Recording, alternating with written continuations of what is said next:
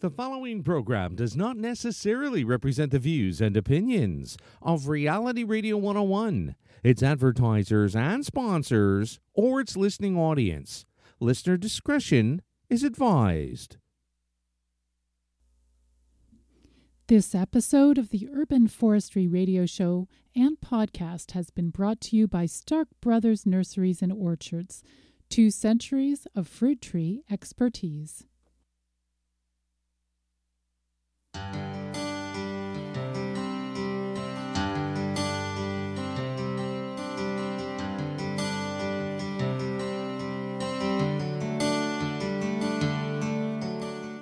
Welcome to the Urban Forestry Radio Show here on Reality Radio 101. In this radio show and podcast, we learn about fruit trees, permaculture, arboriculture, and so much more. So if you love trees, and especially fruit trees, or if you're interested in living a more sustainable life, then this is the place for you. I'm your host, Susan Poizner of the fruit tree care training website, orchardpeople.com. Thanks for tuning in and enjoy the show.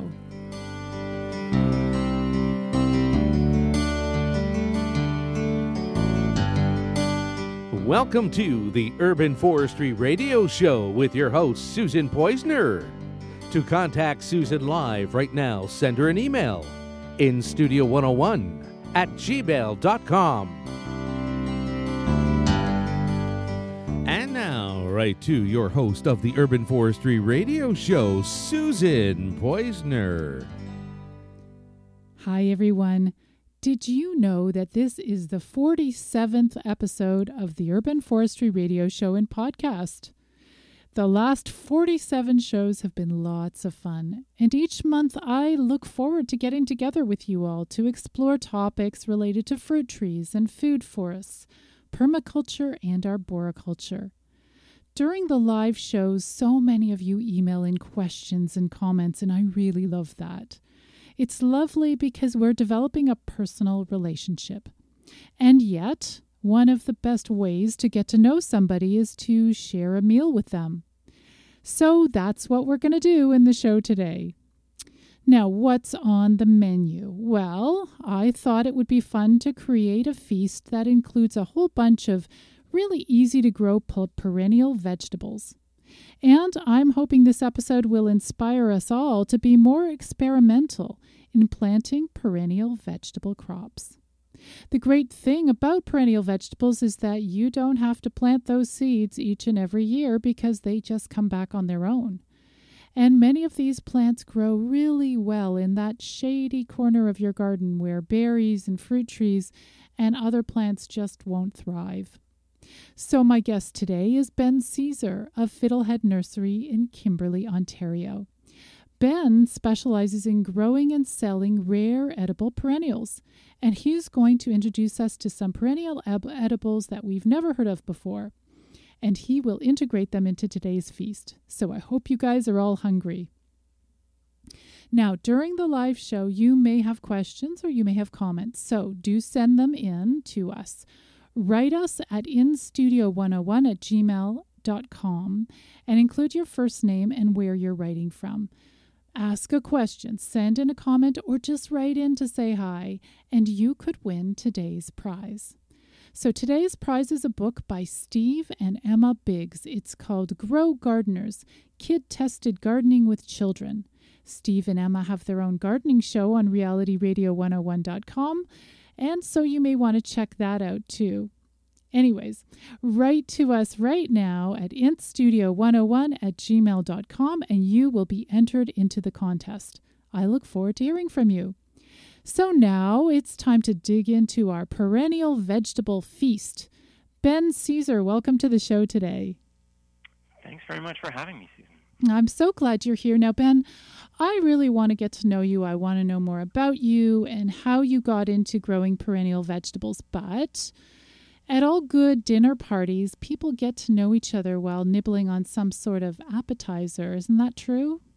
It is generally, yes. Yeah. So, what what appetizer, what perennial vegetable appetizer, would you put on our menu today?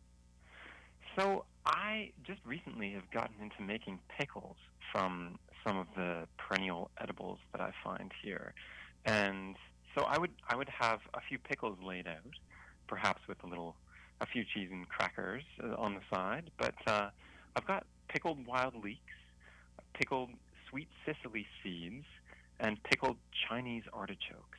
Mmm, sounds delicious. Can you tell me a little bit uh, about those things? Sure.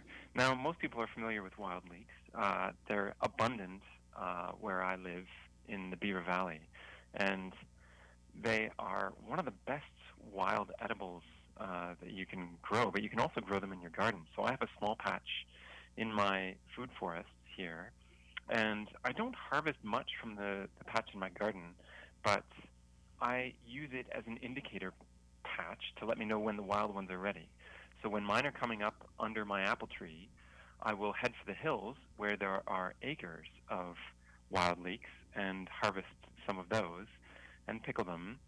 Um, now, sweet Cicely is a shade-loving perennial. It looks like a fern, but it's actually not a fern.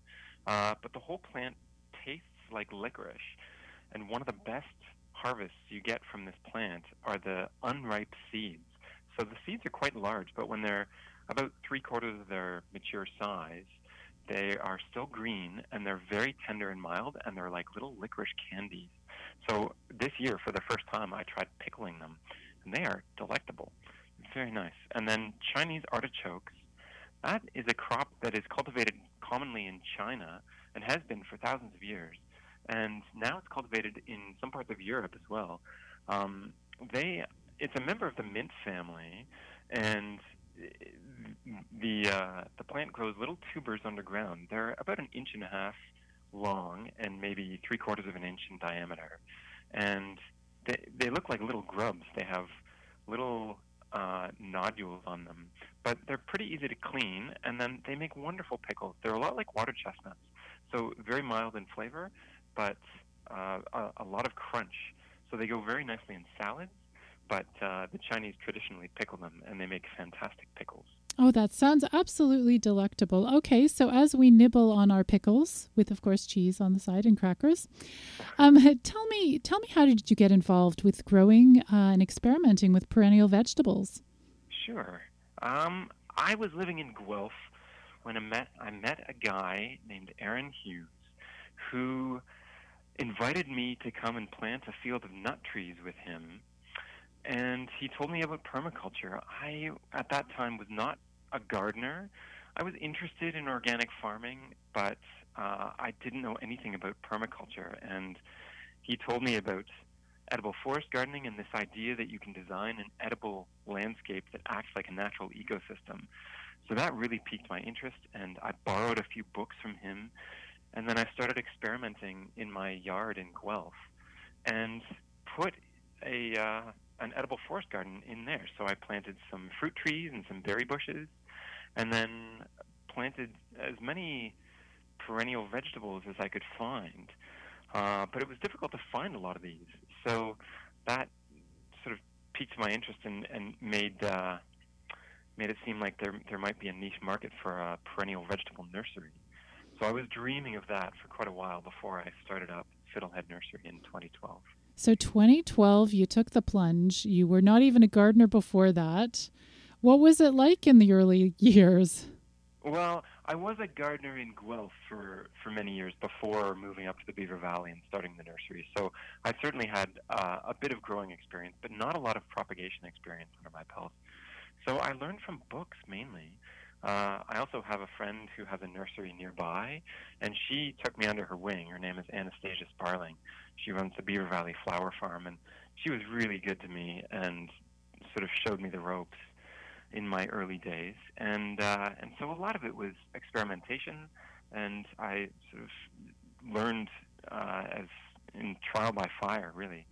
Um, but I'm really passionate about it, and I love experimenting with with new crops every year. So, um, so it's it's a really wonderful uh, way to make part of my living. Oh, I don't. Fun. This isn't my entire living. I'm a carpenter, so I I do carpentry in the winter, but during the growing season, the nursery is all I do, uh, which is tremendously satisfying. That sounds wonderful. And we have an email from Phil. Phil writes Hi, Susan, listening from Manitoba. Does your guest have a website? I want to look more into perennial vegetables. Thank you very much, Phil. Well, hi, Phil. That's uh, that's an excellent question. I do have a website. It's fiddleheadnursery.ca, and there's lots of information. If you click on the plants button on the website, it'll uh, it'll bring up the selection of plants that we carry, and there's a lot of information on each of the plants that we carry in the greenhouse. So, are all perennial vegetables easy to grow? I think that's what I like and what I'm looking for. If I'm going to have a perennial plant coming back, I want it to be delicious. I want it to be easy. Yeah, for sure. Um, perennial vegetables are easy to grow in general. There are some that are a little trickier than others, but the easiest perennial vegetables to grow are those that form a good ground cover. So there are a lot of great perennial edibles that form a ground cover which keeps the soil shaded, which means that the moisture doesn't evaporate from the soil, and also weeds have a harder time germinating. So, a, a great example of that would be uh, seedless sorrel.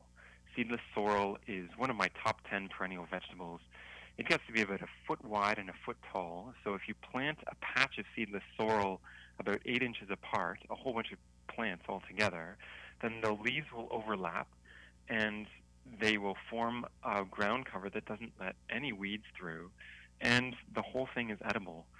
So um, all perennials are are easier than annuals, I would say, to grow once they get established. Uh, but you need to establish ground covers uh, to make your garden truly low maintenance. Hmm, interesting. And you talk about seedless sorrel. So we used to grow sorrel, and it was great. We used the leaves. I can't even remember what we'd put them in uh, soups and stuff. But yeah. then, yeah, it went to seed, and right. it was kind of ugly. It was not attractive. yes, yeah. Seedless sorrel is great because sorrel generally gets bitter when it produces a seed stalk, like many crops do but seedless sorrel never goes to seed, and so it stays productive and tender and mild in flavor throughout the growing season. So you can eat it. It's one of the first greens to come up in the spring. It comes up in early April around here, and then you can eat it right through until the first frost. And what so do you do with the the sorrel that you I, harvest? I eat a lot of it raw. It's fantastic in salads. Uh, it's very sour. Uh, a lot of people liken it to, to lemon or sour apples. So it has a, a really nice uh, um, flavor, but it also has a marvelous texture. It's very crunchy. It just melts in the mouth.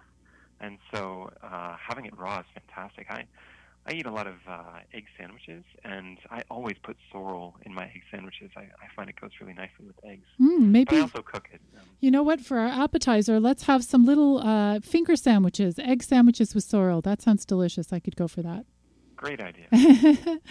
um, so you said you do experiment every year. You've got your winter where you're doing carpentry, and then you're so excited when the growing season happens. You're experimenting with new things. How do you get your ideas of new types of perennial vegetables to plant?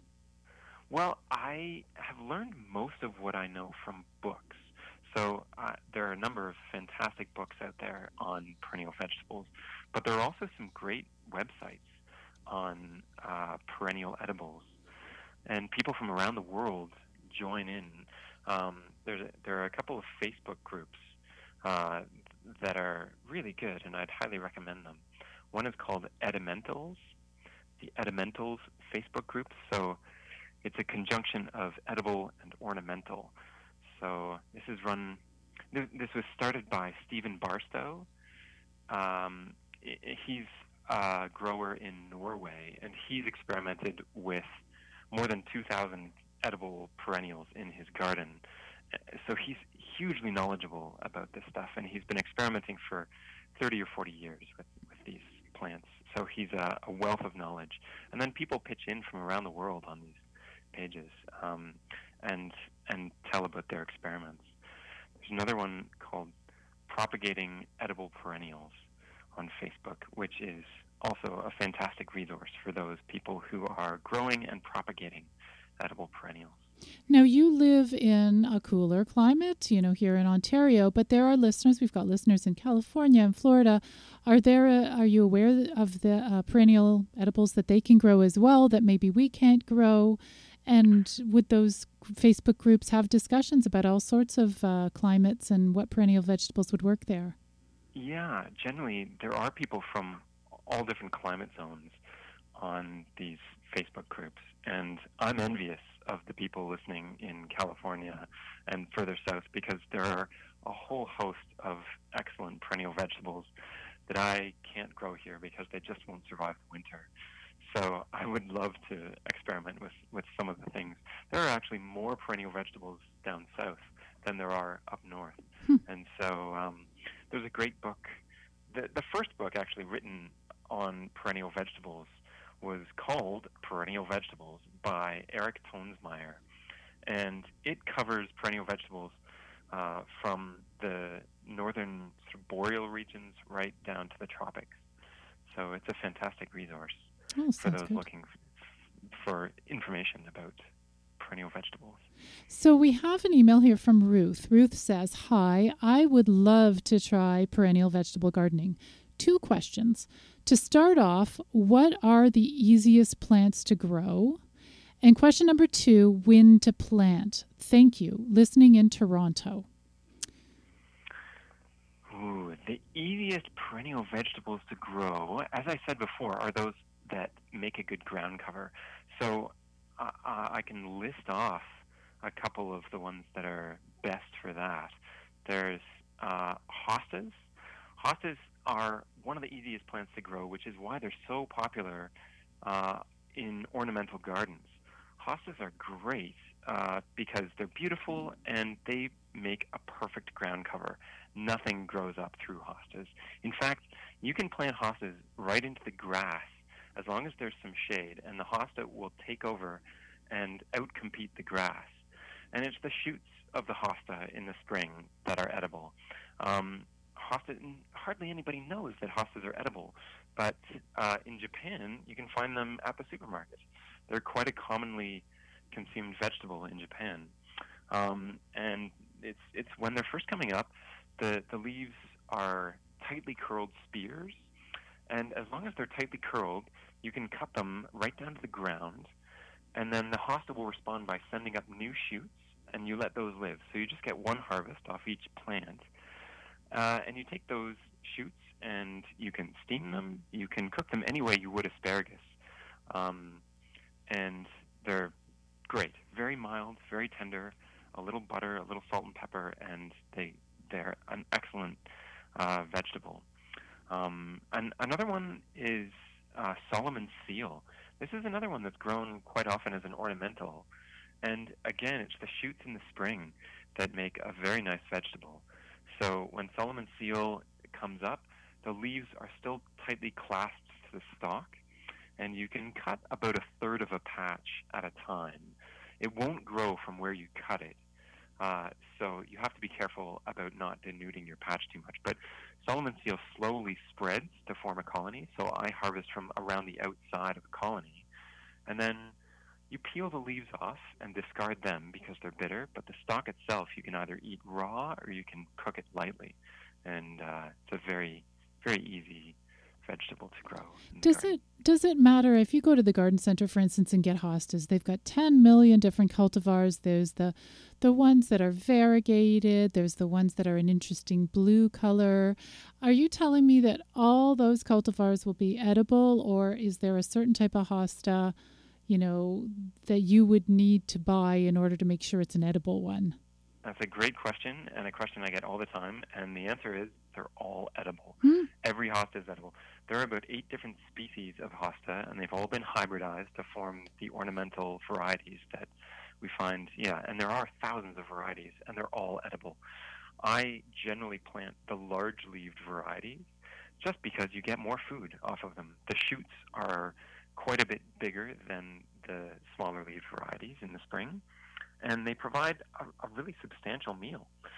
So, um, but yeah, any hosta is edible, and I encourage everybody out there who happens to have hostas in their yard, eat your hostas next spring. Hmm. Try them. They're just you'll be shocked at how wonderful they are. And and just to the, her question about when to plant them, you can plant them Yes. anytime. You can plant them in the spring. You can plant them anytime. I do plant things throughout the growing season. The best plant time to plant uh, is spring and fall. Um, that's because the cooler weather uh, and the more abundant rain in the spring and fall uh, generally uh, helps plants along. And so, plants generally, when you plant them in the ground, they'll go through transplant shock. And so, if it's not sweltering hot, then they'll do better than if you plant them in the heat of summer. But if you do plant in the summer, you just have to be sure that you keep them really well watered, and then they do fine. Now we have a question from Aaron. So Aaron says, Hi, Susan. I have two things I would like to share with the listeners. First, my favorite book about perennial veggies is called Around the World in 80 Plants by Stephen Barstow. Stephen is an expert on perennial edibles and has grown around 8,000 species in his small garden in Norway, with about 2,000 species surviving, surviving at any given time. The other thing I would like to share is my nursery. I have a very similar operation to your guest, but for listeners in the United States, it's probably easier to buy from me because of the limits on shipping plants across borders. I'm not currently shipping plants, but I will start again in September. And he says my website is edgewood nursery.com. Thanks for the great topic. That's cool. It's good to know because often when we get a guest on the show and then somebody, because half of our listeners are in the States and half in Canada, and they're like, hey, how do I get this in the States? So that's really nice that Aaron wrote in. For sure, for sure. It's great to hear about your nursery, Aaron, and uh, um, I'll certainly look it up myself. I, I love to see what other people are growing. And unfortunately, I don't ship plants at all, even in Canada. So it's difficult for a lot of people to to find the plants that I grow uh, unless they come to me. So it's great that you uh, that you managed to ship plants. It's um it's tricky to ship plants. Mine operation is fairly small, so I haven't got there yet, but I plan to in the future. And I will say that Around the World in 80 Plants, the book by Stephen Barstow, is just fantastic, and I completely agree that he is a world expert. He's the guy who runs the Edimentals Facebook group, and uh, and his book is just a wealth of knowledge, not only about how to grow perennial vegetables in your garden, but also how they're used. He's done extensive research on how these vegetables are used and cultivated in uh, their native countries. Uh, so he goes around the world and examines how these plants are um, are are either wild foraged or or cultivated for the vegetable markets. That sounds fantastic. So, okay, so so far you and I we've shared an appetizer. I really like those pickles. They are absolutely delicious. And we've gotten to know each other a little. Yes, I enjoy your cooking. Um, so after the commercial break, we are going to go to our next course, are we not? I think we have a perennial vegetable salad coming up. That's right. Good. I'm looking forward to that. All right. So, can you are you okay holding the line for just a few minutes? For sure. And we shall hear a few words from our sponsors, and uh, we'll be back. You're listening to the Urban Forestry Radio Show and podcast brought to you by Stark Brothers Nursery and Orchards. This is RealityRadio101.com, and I'm Susan Poizner, author of the award winning fruit tree care book, Growing Urban Orchards. We'll be back right after the break.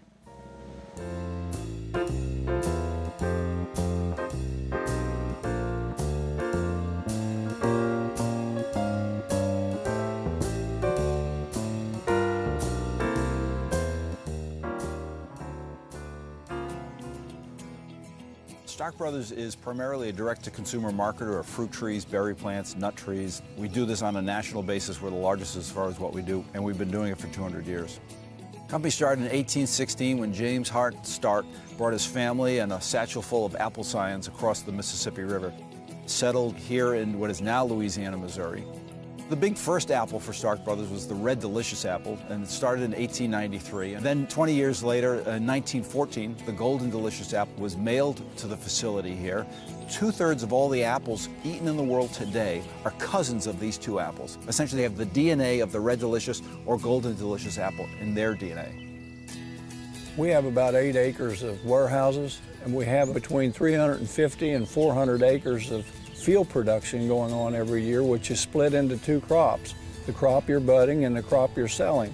We have about five acres of greenhouses. We offer a wide variety of product. We're growing woody fruit trees, small fruits, raspberries, blueberries, knockout roses, kiwis. There's always a new product coming out or a new technique. E-commerce has changed our business model completely, and we recognize we're open 24/7, and the customer wants their merchandise faster and sooner than they ever have. What works well with us is that one, we're centrally located, that 75% of our customer base is within two days time in transit. We'll send an email on a Monday, and if you place your order today or tomorrow, you'll be planting this weekend. Stark Brothers Nurseries and Orchards. Learn more at starkbros.com.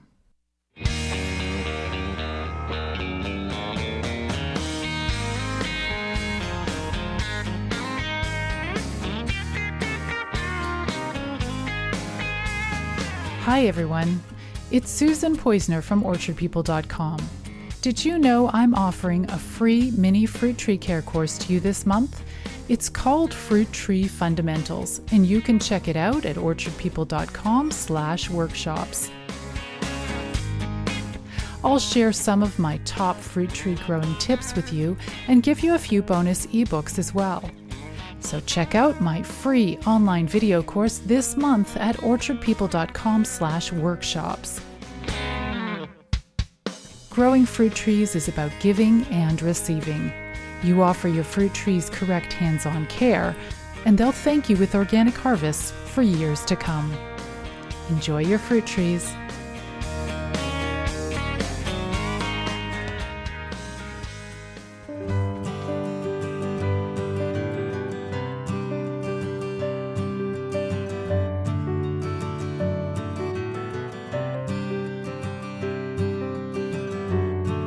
Welcome back to the Urban Forestry Radio Show with your host, Susan Poizner, right here on Reality Radio 101.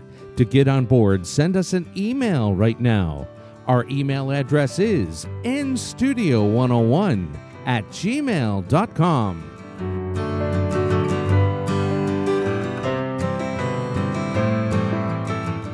now, right back to your host of the Urban Forestry Radio Show, Susan Poizner. You're listening to the Urban Forestry Radio Show and podcast brought to you by Stark Brothers Nursery and Orchards. This is Reality Radio 101, and I'm your host, Susan Poizner. Today on the Urban Forestry Radio Show, we're having a little bit of a dinner party. It's a meal made up mostly of perennial vegetables. These plants are easy to grow, they come back every year, and they taste great. My guest on the show today is Ben Caesar of Fiddlehead Nursery in Kimberley, Ontario. And Ben specializes in growing and selling rare edible perennials. And in the first part of the show, we had our appetizer. I want to know did you enjoy it? Are you looking forward to the rest of the meal? Or do you have a question or comment for my guest on the show today? Write us at instudio101 at gmail.com. That's instudio101 at gmail.com. And remember to include your first name and where you're writing from, and you could win today's prize a copy of Emma and Steve Biggs' book, Grow Gardeners Kid Tested Gardening with Children, a four step approach. So, Ben, what are we going to have for our next course in our perennial vegetable feast? Well, I thought we'd have a perennial salad. Uh, th- the great thing about perennials is that they complement an annual vegetable garden perfectly because the most tender and the most uh, um, bountiful harvest is in the spring when there's really not much else coming out of the, uh, the annual vegetable garden. So, um, I to, to make a salad, I usually bring two bowls out into the garden. One is for collecting the greens, and one is for collecting flowers, because there are a lot of edible flowers that come up that uh, make a salad beautiful and even more flavorful. So maybe I'll uh, go over some of the greens first. Now you can categorize the greens into two different categories. Um, One is the bulk salad ingredients. So these are things like iceberg lettuce that are not entirely very flavorful themselves, but they add bulk and they add texture to the salad. So in the perennial garden, uh, this salad would be uh, made around early June. So let's say around June 10th. Um, and at that time, you've got lots of things coming out of the garden that are perfect for bulk salad. So uh, one would be Caucasian spinach. This is a climbing vine from the Caucasus region, and it's a fantastic perennial vegetable. The shoots in the spring can be used like asparagus, but then the leaves can be used throughout the growing season. They're very mild in flavor. They taste a lot like spinach, actually, and uh, and it can climb up into an apple tree if you plant it beneath an apple tree. So we'll collect some of those. There's also basswood leaves at this time of year are wonderful salad greens. So when basswood leaves, basswood is a native tree. They get to be 80 feet tall, but I coppice mine to keep them small. So I cut them down in the winter and allow them to regrow so that the leaves are within picking height. And when the leaves are half size and still shiny, they're a wonderful salad green. So we'll, we'll go with some of those. There's also Scorzonera, which is an herbaceous perennial that was formerly cultivated as a root vegetable in Europe and still is on a small scale, but the leaves make a nice lettuce substitute. And what was And the last plant called again? I didn't get It's that. called Scorzonera. How do you spell that? It's S C O R Z O N E R A. Okay. Yeah. So we so far we have three types of greens so far. That sounds amazing. Yeah. And then uh, stone crop. Stone crop is commonly planted in gardens. There's a there's a really commonly planted variety called Autumn Joy. There's another one called Matrona. These are the tall sedums that you'll often see blooming in the fall in, in people's gardens, and they have really thick, succulent leaves that make an excellent salad green. A lot of people don't know that you can eat sedums, but they are one of my favorite salad greens, and you can eat them throughout the growing season. So if you have these growing in your garden, try them. They're now, really nice. when you say about eating sedums, you can only eat stone crop. You can't eat your autumn joy flowers and stuff like that. Not all Mm, the sedums. The, flowers are bitter. All sedums are edible technically, but the low growing ground cover sedums are pretty bitter. So it's only the tall stone crops that I consider edible, really. And they're very mild in flavor. And what they lend to a salad is a really nice juiciness and a nice texture. So they're pretty crunchy. Hmm. So we've got four types of greens. That sounds lovely. And then I- what? And and then there's seedless sorrel, which I always throw in a salad because it's really easy to harvest and it lends a wonderful lemony flavor to the salads. And uh, another one is sweet fennel, which is a perennial. It's related to the bulb fennel that you'll find at farmers markets.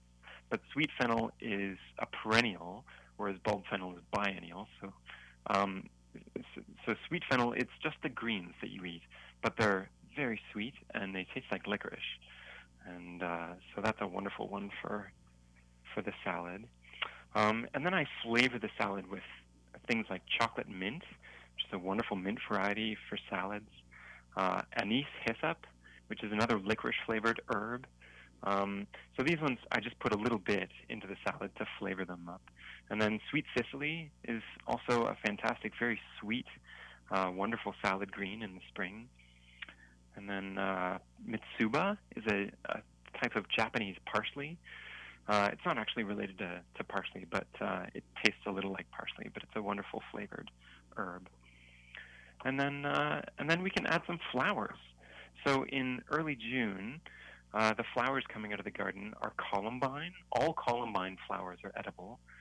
Uh, Turkish rocket is a perennial brassica that is cultivated in the former USSR uh, for the unopened flower buds. But when the flower buds open, they're little yellow flowers, and they're a bit spicy, but they're they taste a lot like broccoli, and they're beautiful in a salad.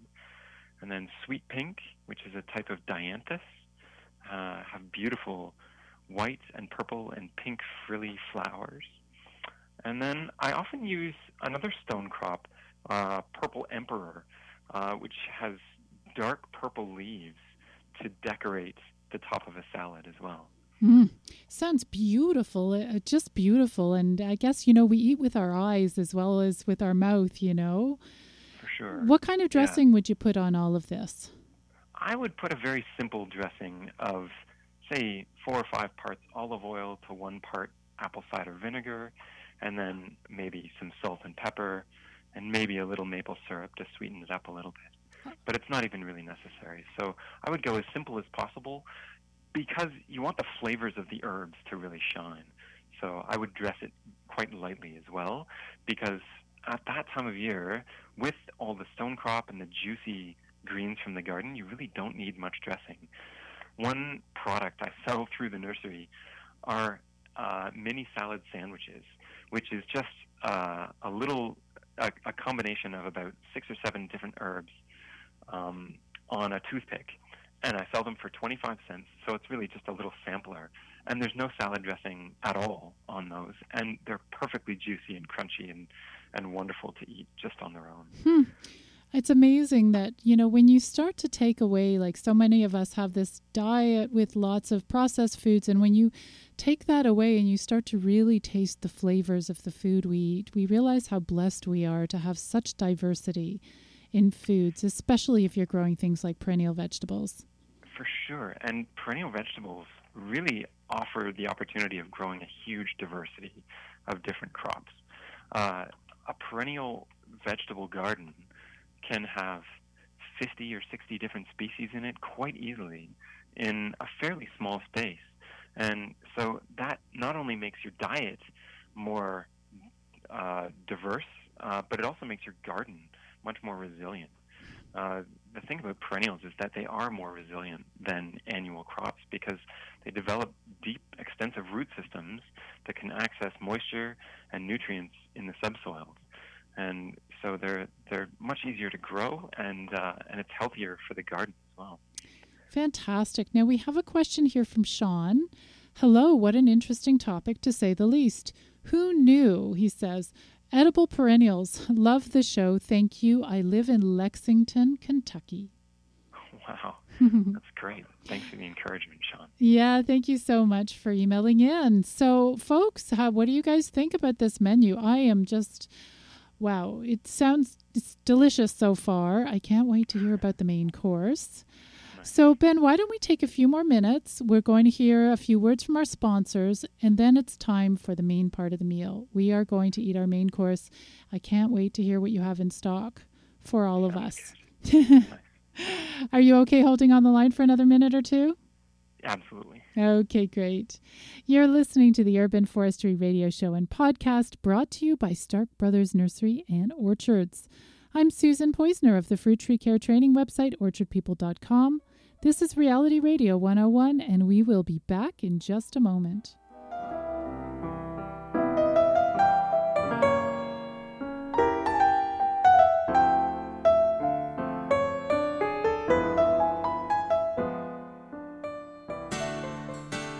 In healthy soil, there's so much activity going on. Microorganisms thrive, and good bacteria feed on sugars that seep out of plant and tree roots. In return, these bacteria transform nutrients in the soil into fertility that our plants can enjoy. But what if you don't have perfect soil? Those friendly bacteria may not be active, and your plants and trees may not thrive. There is a solution, though. Earth Alive Soil Activator is an organic biofertilizer that contains three carefully selected bacterial strains that will make nutrients in the soil available to your plants. And your plant or tree will thank you with better growth and a better harvest. Earth Alive Soil Activator has been shown to boost yields in crops including avocados, grapes, strawberries, and even guavas. Go to earthalivect.com to learn more about it and let our friendly bacteria bring your growing spaces back to life.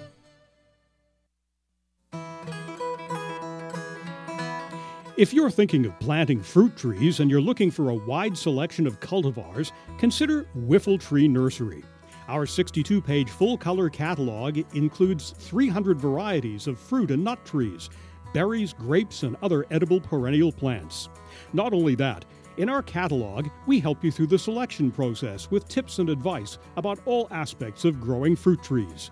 You can learn about adding nitrogen fixing plants, rootstock choices, and even about planting a windbreak if you have a windy site. We're a one stop shop as we sell fruit tree care books, pruning tools, organic sprays, and natural fertilizers. We're located in Elora, Ontario, but we can ship all over Canada. Call us at 519 669 1349 to order your catalog. That's 519 669 1349. Whiffletree Nursery. Call us today.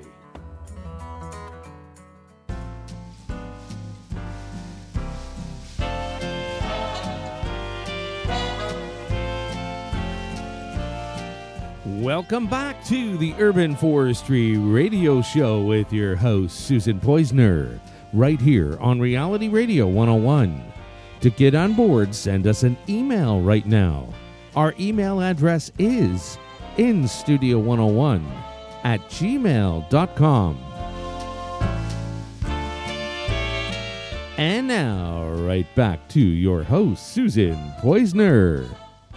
You're listening to the Urban Forestry Radio Show brought to you by Stark Brothers Nursery. This is Reality Radio 101, and I'm your host, Susan Poizner of the Fruit Tree Care Training website, orchardpeople.com. Thanks for tuning in. So today, my guest is Ben Caesar of Fiddlehead Nursery in Kimberley, Ontario. And since Ben is an expert in easy to grow perennial vegetables, we are having a perennial vegetable dinner party on the show today. And we are so enjoying sharing it with you. And we want to know if you're enjoying the menu. So send us an email at instudio101 at gmail.com. If you email us during the live show, you'll be entered into today's contest and you could win a copy of Emma and Steve Biggs' excellent little book, Kid Tested Gardening with Children, valued at $14.95. Now, if you've just tuned in, you've already missed the appetizer and the salad in our perennial vegetable meal. If you want a taste of what came earlier in the show, you can always download the podcast at orchardpeople.com slash podcast. But now is the time to dig into the main course, and I myself am getting quite hungry. So, Ben, I have my crisp white napkin tucked into my shirt. My knife and fork are ready to go. What's for the main course today? Well, I was fortunate enough to catch some trout in the Beaver River across the road from me. So I'm going to pan fry a bit of trout. And along with that, have some roasted perennial vegetable shoots. So I've chosen hosta and sea kale to profile, but asparagus could also be included. Um, so hostas, I've already said, uh, described them a little bit. Um, but one technique that I'll share with you that I use quite a bit here is blanching or forcing, which is simply uh, covering the shoots just as they emerge from the ground with a black pot. So I usually use just a, a plant pot and I cover the holes with duct tape. And as soon as I see hosta shoots emerging from the soil, I'll, I'll cover them with the pot. I'll put a stone over the pot to stop it from blowing away. And then the pot will stay on there for two or three weeks. And I'll keep monitoring it. And what that does is it excludes light from the shoots. So those shoots are looking for light. And it causes the plant to go through etiolation, which is a stretching out. So this is how they make white asparagus. They will either cover them with buckets or, or mound up the soil around the asparagus plants so that um, the asparagus turns white and uh, and it, it grows bigger and it'll be more tender and mild in flavor. And so I do this with hostas. I do this with sea kale. Sea kale is a perennial vegetable that was popular in England 200 years ago. Um, it's uh, more like cabbage than kale, actually, in flavor. Um, and it's the shoots in the spring that were popular. And they used to blanch them 200 years ago using clay pots. And uh, so the shoots in the spring are just wonderful as a vegetable. So I would blanch my hostas and my sea kale and maybe my asparagus. And when those are ready, uh, they'd fill the bucket and then you're ready to harvest them. So you just cut them right down to the ground, and then all of those plants will send up more shoots, and you let those live. And then you take those and uh, coat them in a little oil and a little salt and pepper, and then roast them in the oven for 20 minutes at 375, turning occasionally. And that's your roasted side vegetables. And they are fantastic. I'd put a little bit of butter on top, and uh, and then you just have those with, with the trout fillets with a little lemon, and uh, you're good to go.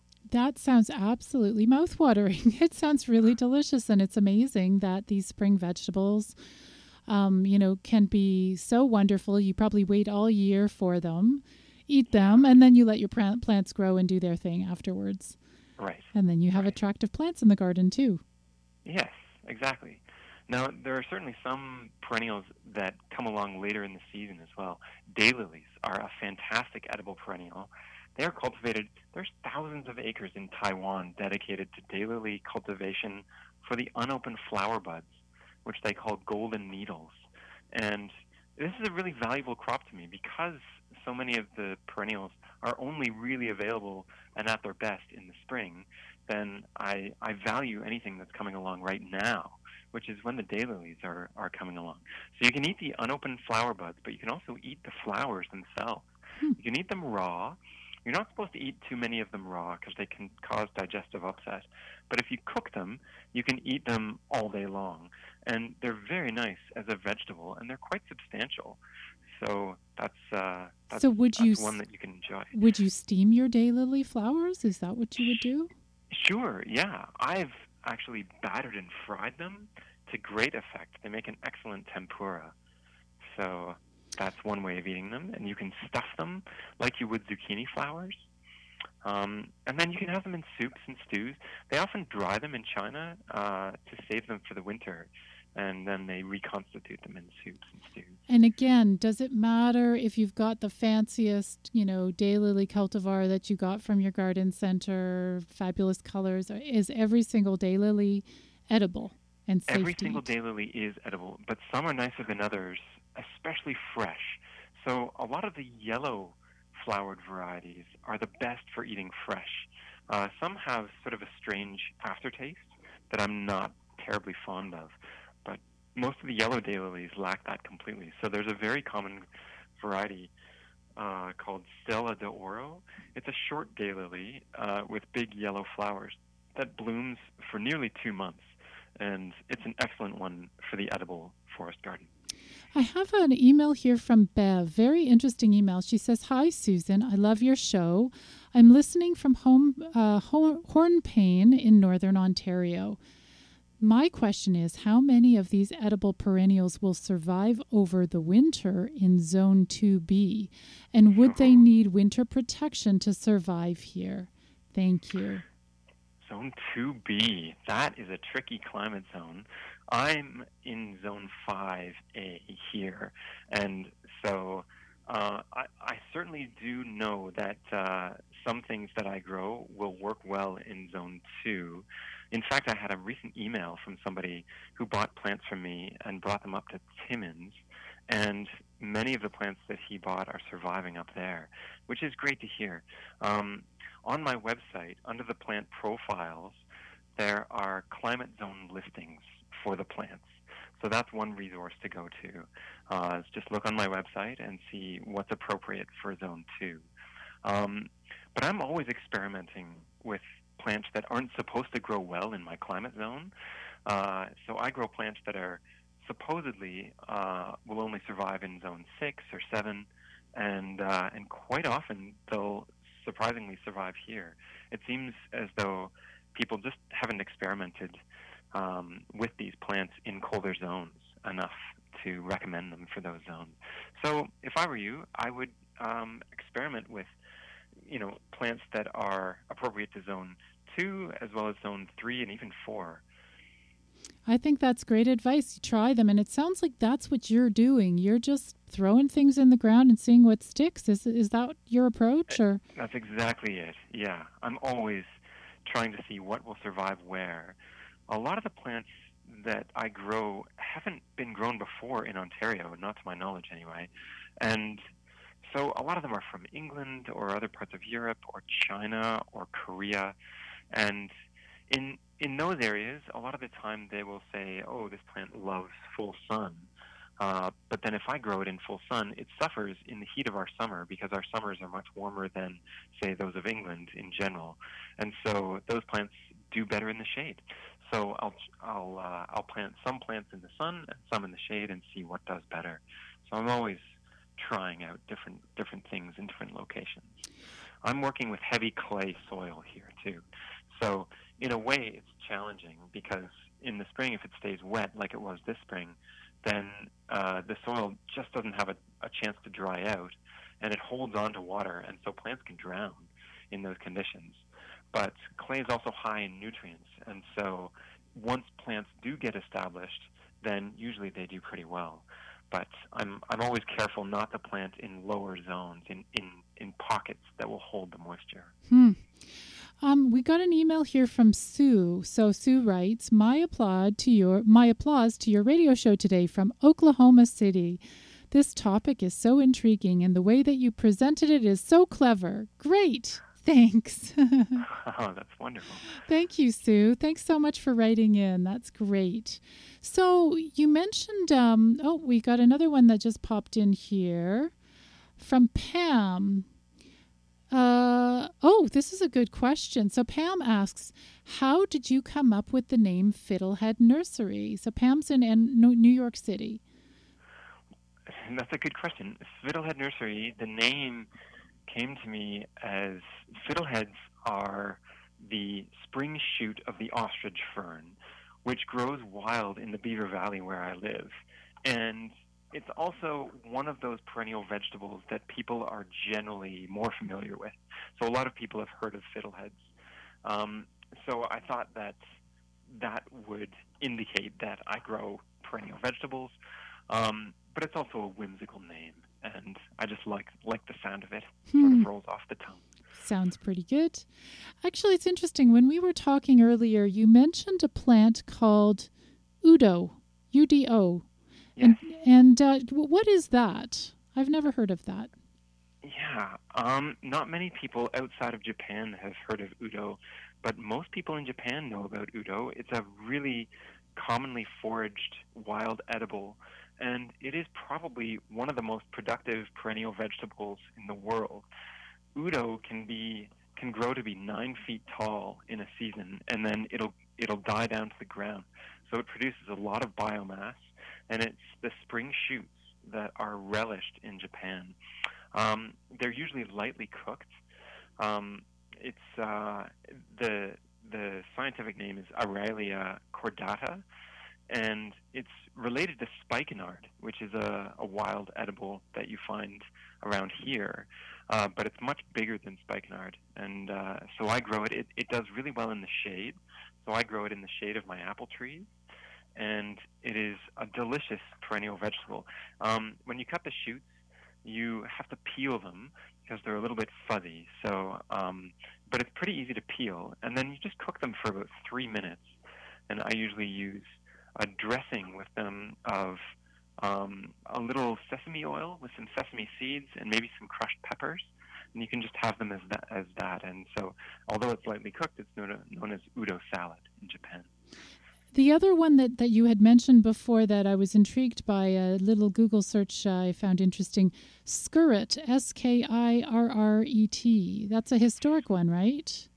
Skirret is a root vegetable it's related to carrots and parsnips, and yeah, it was used extensively in the Roman Empire. They cultivated skirret for the roots, and it was a cultivated vegetable in Europe up until around the Middle Ages when it fell out of favor. Uh, some people postulate that the introduction of the potato sort of pushed skirret out of popularity. But I grow it, and it's really easy to grow. And to cultivate it as a perennial vegetable, you dig it up in the fall, and then you can divide the plant and replant half of it and eat the other half. And each plant has a bunch of carrot like roots. They're white, they're about the thickness of your finger, and they're about eight inches long.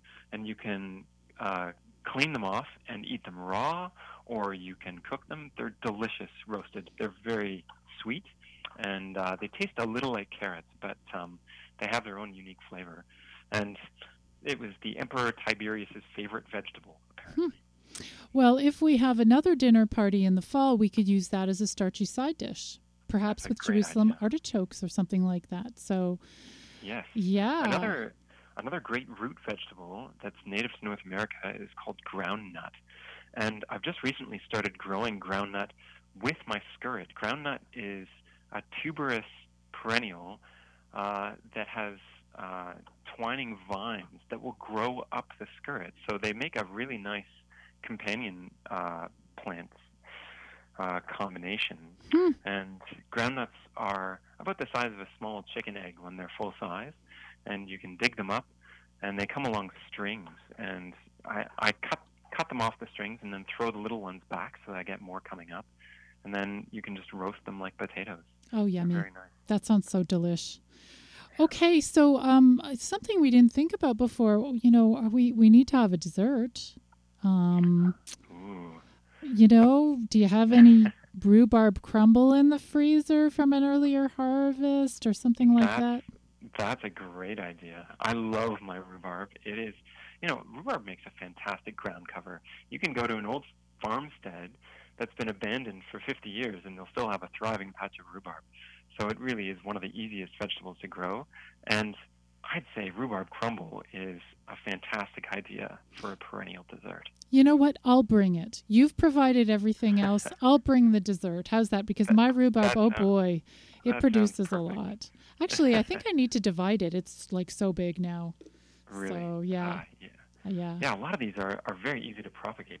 The hostas, seedless sorrel, the rhubarb, you can just dig them up and cut them in half, and then you've got more plants. You can uh, share them with friends and you can just grow more and eat more and yummy and delicious. Yeah. So, okay, well, guess what? It's time for us to pick uh, the winner of the contest today. And I'm going to do this together with you, okay, Ben? So I have right. in my hands, I've got a little bucket here with a whole bunch of entries, everybody who emailed in. And you say stop when when I have the right sort of piece of paper in my hand when you want the person to win, okay? Tell me when you're ready. All right, I'm ready. Okay. You said that just as I was holding on to this one. Phil in Manitoba wins the book today. that Hey, is nice. super great and exciting. Phil, I think Phil was one of our first guests, uh, f- first emails today. Well, congratulations, So, Phil. yay. Ben, thank you so much for coming on the show. What fun. Ah, that was great. Thank you so much for having me. Yeah, exactly. So, you know, we'll have to do this again sometime, different season, different foods. um, but thank you so much for coming on the show. We will talk again soon. Sounds good. All right, Okay, you take care and goodbye for now. Bye bye. That was Ben Caesar of Fiddlehead Nursery in Kimberley, Ontario, and that was so much fun.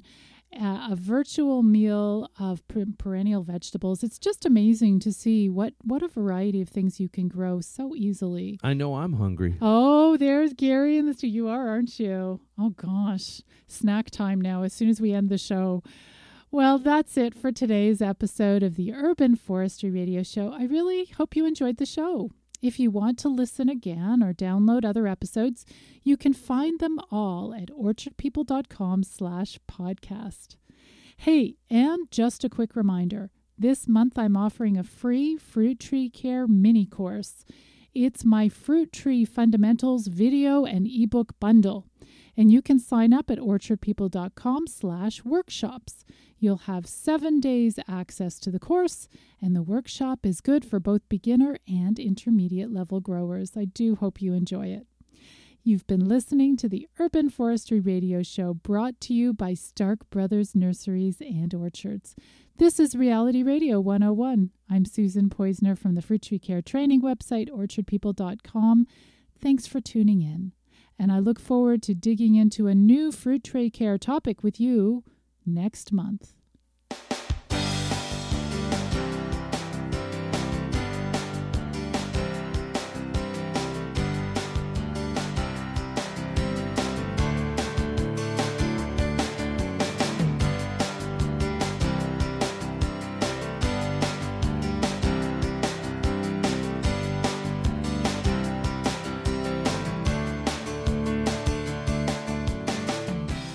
You've been listening to the Urban Forestry Radio Show on Reality Radio 101. To learn more about the show and to download the podcast where I cover lots more great topics, you can visit orchardpeople.com slash podcast. The show is broadcast live on the last Tuesday of every month, and each time I have great new guests talking to me about fruit trees, food forests, and arboriculture. If you're interested in learning more about growing your own fruit trees or just about living a more sustainable life, go to orchardpeople.com and sign up for my information packed monthly newsletter. If you like this show, please do like our Orchard People Facebook page. You can also follow me on Twitter at, at Urban Fruit Trees. Thank you so much for tuning in. It's been wonderful to have you as a listener, and I hope to see you again next time.